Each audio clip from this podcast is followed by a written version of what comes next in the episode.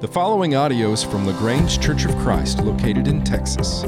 For more information about LaGrange Church of Christ, please visit our website at www.lagrangecoc.com. Grace and peace to you this morning. Um, thank you for being here on a rainy Lord's Day, but um, that, that rain is good and it is a blessing, and we're thankful for it. Uh, a few announcements before we begin. Remember that tonight is Singing Sandwich Night, so keep that in mind. Uh, also, um, please help us get the word out about um, our trunk or treat. Uh, we've been advertising it. Hopefully, we have um, lots of people from the community. Uh, we also hope that we'll have many people here from the church to show up and to decorate their cars, and it'll be a, a wonderful time on Saturday. Um, so we're looking forward to that. I usually um, don't make any endorsements or anything from the pulpit, but this morning I am wearing my Oklahoma State tie. Um, would um, ask that you keep that uh, community in your prayers. Um, multiple people were affected yesterday by a, by a crash during the homecoming parade. Uh, four people have lost their lives. There's still 17 people in the hospital. Uh, some of those people include members of the church. And so um, please keep them in your prayers in the coming days and weeks. Uh, we're in a study of the book of Acts, and so this morning we want to turn our attention to Acts chapter 9. And I'll begin reading the first nine verses. You can follow along in your Bible, or it's up on the screen for you. But Saul, still breathing threats and murder against the disciples of the Lord, went to the high priest and asked him for letters to the synagogue at Damascus, so that if he found any belonging to the way, men or women, he might bring them bound to Jerusalem. Now, as he went on his way, he approached Damascus, and suddenly a light from heaven shone around him.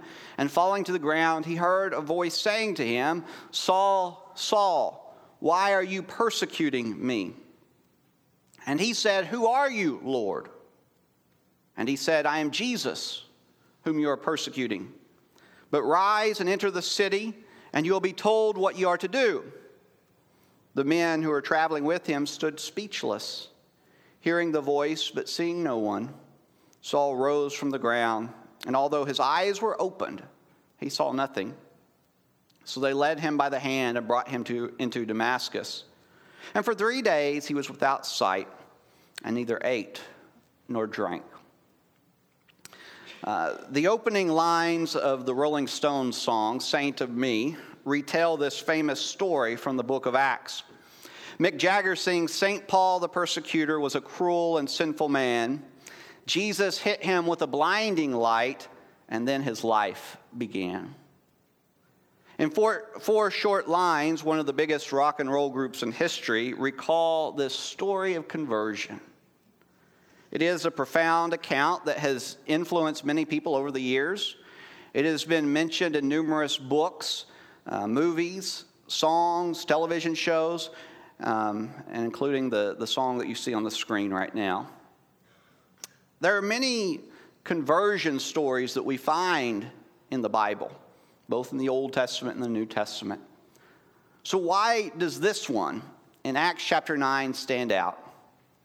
Why do so many people relate to this story of conversion?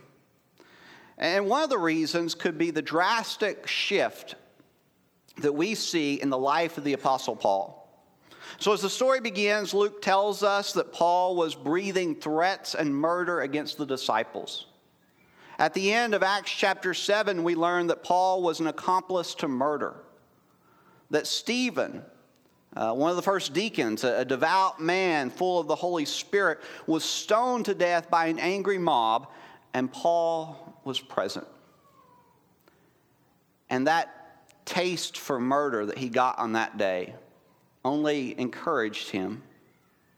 And so Acts 9 begins with Paul looking to continue his murderous behavior. And so Paul is not your ordinary average sinner. He is a murderer, and he has no intent of changing that. Uh, in 1 Timothy 1 and verse 15, he describes himself as the worst of sinners.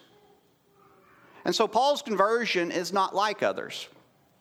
He is persecuting the church, he is killing Christians, he is fighting against everything that God is doing. And all of a sudden, he's struck by this light and he comes to realize what he has done. He sort of has this awakening. And I think a lot of us look at this story and we think, well, you know what? I haven't done anything as bad as Paul, so surely I can get into heaven. And, and we can use this story as a way to comfort ourselves. And we continually compare ourselves to others. And so we like this story about Paul because he tells us that there's no sinner worse than him. And we have this false idea that salvation is simply about being better than my neighbor, or being better than my coworker, or maybe even being better than Paul. We pick someone out who is not doing as good as we are, and we compare our lives to theirs, and, we think that we're safe. We think that we're okay because we're not the worst. There are others who've messed up more than we have. But the reality is that we're never called to compare ourselves to our neighbors or compare ourselves uh, to our friends or even to compare ourselves to Paul. In fact, the Bible tells us that we're only to compare ourselves to one individual, and that is Jesus. And when we put ourselves up against Jesus, we always fall short. We're not saved because we're better than someone else. We're saved by the grace of God. Well, maybe you don't focus on the sins of your past. Maybe you've lived a pretty good life up to this point, and some of us can do the same thing, but from a completely different perspective. We may boast in the things that we uh, have not done. We may say, Well, you know what? I, have never done this or that. I, I've never taken a drink of alcohol, or I've never said a bad word, or whatever it is. And if we're not careful, we can think that we're going to be saved because of what we have done. We can fool ourselves into thinking that we have lived such a good life that God has no choice but to save us. Well, Paul has this great conversion. He turns his life around. It's kind of like that one guy that you knew back in high school who was making all the wrong choices, and you knew that this guy was never going to make it. He was never going to go anywhere in his life. And you go back for your 10 year reunion, and he's the most successful person in the room. You know, Paul's life looks completely different after his conversion. It's like an edition of Extreme Home Makeover the, the transformation is unrecognizable. And so it would have been easy for Paul to have boasted in himself. It would have been easy for him to have said, Look what I did. My life was a mess, and I turned it around. He could have done that, but he doesn't. Paul Nowhere in his writings, nowhere in his letters does he take credit for this transformation. Instead, what he says are things like this May I never boast except in the cross of our Lord Jesus Christ. And Paul always gives all the credit to God because he understands that his salvation is because of the grace of God. He cannot boast in anything that he's done. So the only thing he can do is give God all the credit. The conversion of Paul teaches us that God alone deserves the glory for creation. And so without God, we're lost. We desperately need God, and this story reminds us of that. This story is important for another reason. When Paul meets Jesus on the road to Damascus, he is blinded. And this is a famous part of the story. Uh, there's been, been many references to this uh, throughout history. But as we dig deeper, we discover that Paul was already blind. Now, he was not literally blind. He could see things with his eyes, but he was blinded to what was going on in his life. Paul was passionate, he was zealous. Uh, he, he thought that he was doing everything right. He, he thought that he had a pretty good life. Um, you know, he thought he was being pleasing to God, but he had no idea what was really going on. He had no idea what he was really doing. And it's very likely that he would have went right on doing what he was doing if God had not intervened. And it's essential that we pay attention to this part of the story because there is probably something in each of our lives that we're blinded to. You know, don't look to your neighbor, look to yourself. There's probably something in every one of our lives that we're blinded to, that we cannot see. It's easy to point out the fault in other people's lives. We see it clearly, we identify it, we talk about it. In fact, we sometimes like talking about what everyone else is doing wrong. It kind of builds us up, makes us feel good, you know. And Jesus perfectly understood this problem. He, he perfectly understood this mentality. Uh, and, and he addresses it several times. One of those times is in the Sermon on the Mount, Matthew 7, verses 3 through 5, where he tells everyone, Why do you see the speck that is in your brother's eye, but do not notice the log that is in your own eye? Or how can you say to your brother, Let me take the speck out of your eye, when there is a log in your own eye? You hypocrite, first take the log out of your own eye, and then you will see clearly to take the speck out of your brother's eye. And so, like Paul, we have a problem seeing our own shortcomings. And this is just part of the human condition. We're all guilty of it, we, we all do it. Um, we do it in different ways, we do it with groups. You know, we think that our political party is always right, they're, they're perfect, they don't do anything wrong. But the other side, they're, they're evil, they're wrong, they always mess up. We think that our football team, you know, they, they play by the rules. But the other team, they're a bunch of cheaters. You know, we think our state is better than another state, and on and on and on it goes. And we do it as individuals. We see ourselves as the good guy. We maximize the sins of others while minimizing or maybe even dismissing our own sins. You know, we like to talk about abortion and homosexuality, but greed and gluttony, that hits a little too close to home. And all humans do this. And this is why here in the Sermon on the Mount, Jesus commands us to look inward before we ever look outward. A church that always looks outward and never looks inward is not following Jesus. We're commanded to look at ourselves first. There are several reasons for this, but, but one is that we can our entire life complaining about the world and never change it one bit. You know, you may not like the, the direction the world is heading. You may not like your neighbor. You may not like your boss. But complaining about it is not going to change anything.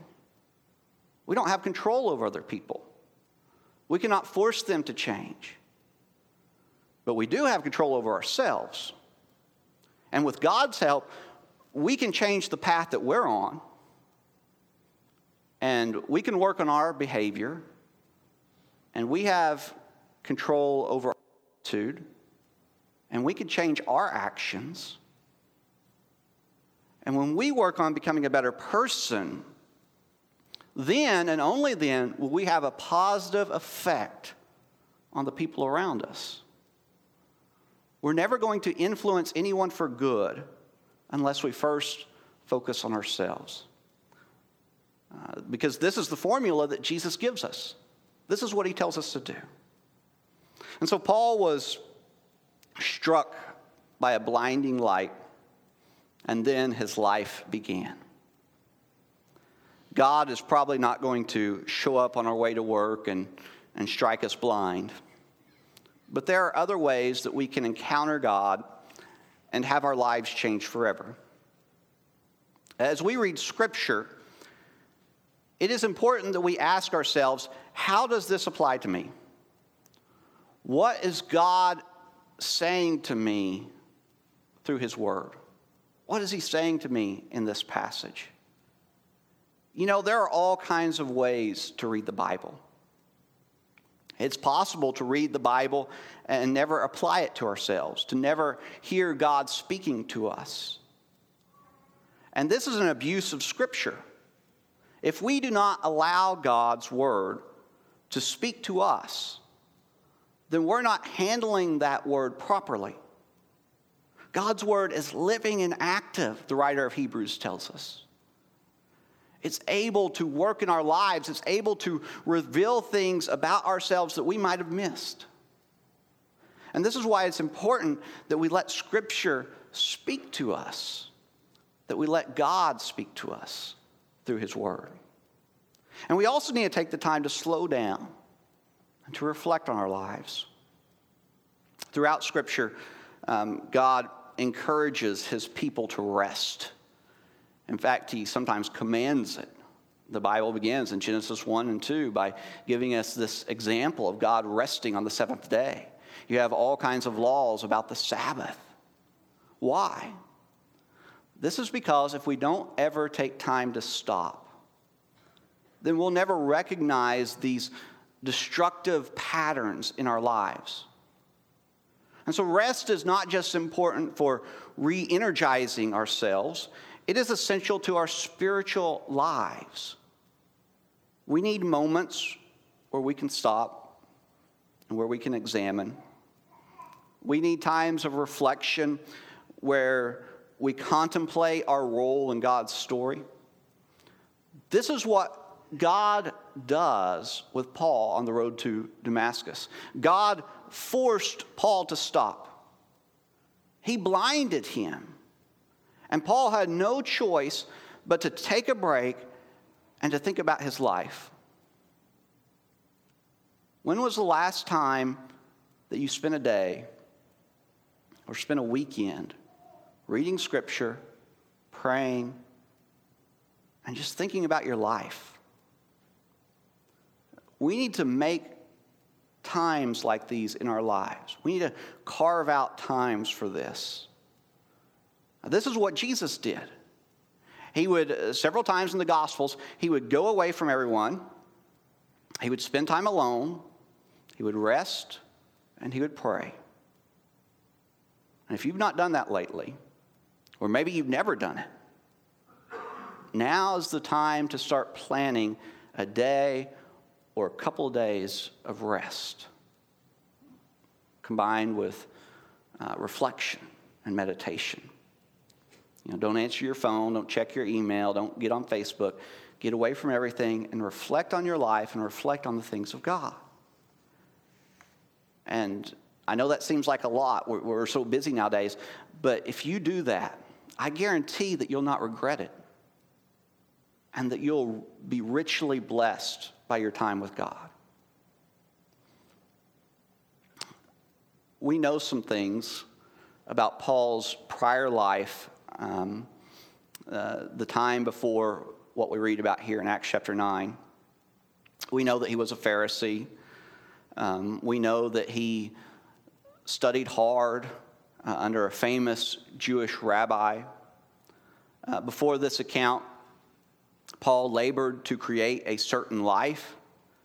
He spent a lot of time and energy building something that he come to find out really didn't matter. So Paul was a grown man traveling down the road to Damascus. And this is where his life really begins. His old self was crucified, and he begins to live for Jesus. And our lives are not much different. We all, at uh, various times, give ourselves to things that really don't matter, things that will not last. We expound a lot of energy building resumes and, and fortunes that are not going to be here forever. And even after we have encountered Christ, we are tempted to return to the world and keep on working and building. And what is so amazing, as well as challenging, about this conversion story before us this morning is that it is an invitation to leave everything and to follow Jesus. In the Gospels, we find this invitation. Jesus invites us to deny ourselves, pick up our cross, and follow him. And Paul takes this invitation seriously, and he does exactly that. He wakes up to the areas of his life that he has wasted, and he gives everything to Christ. What do you need to leave behind this morning? What area of your life do you need God to step into and change? How can you begin to follow Jesus like you've never done before? Let's not be content where we're at. Let's give everything to God and allow Him to fully rule over our lives. Let's be like Paul and deny ourselves, take up our cross, and follow Jesus. So, won't you do that now as we stand, as we sing?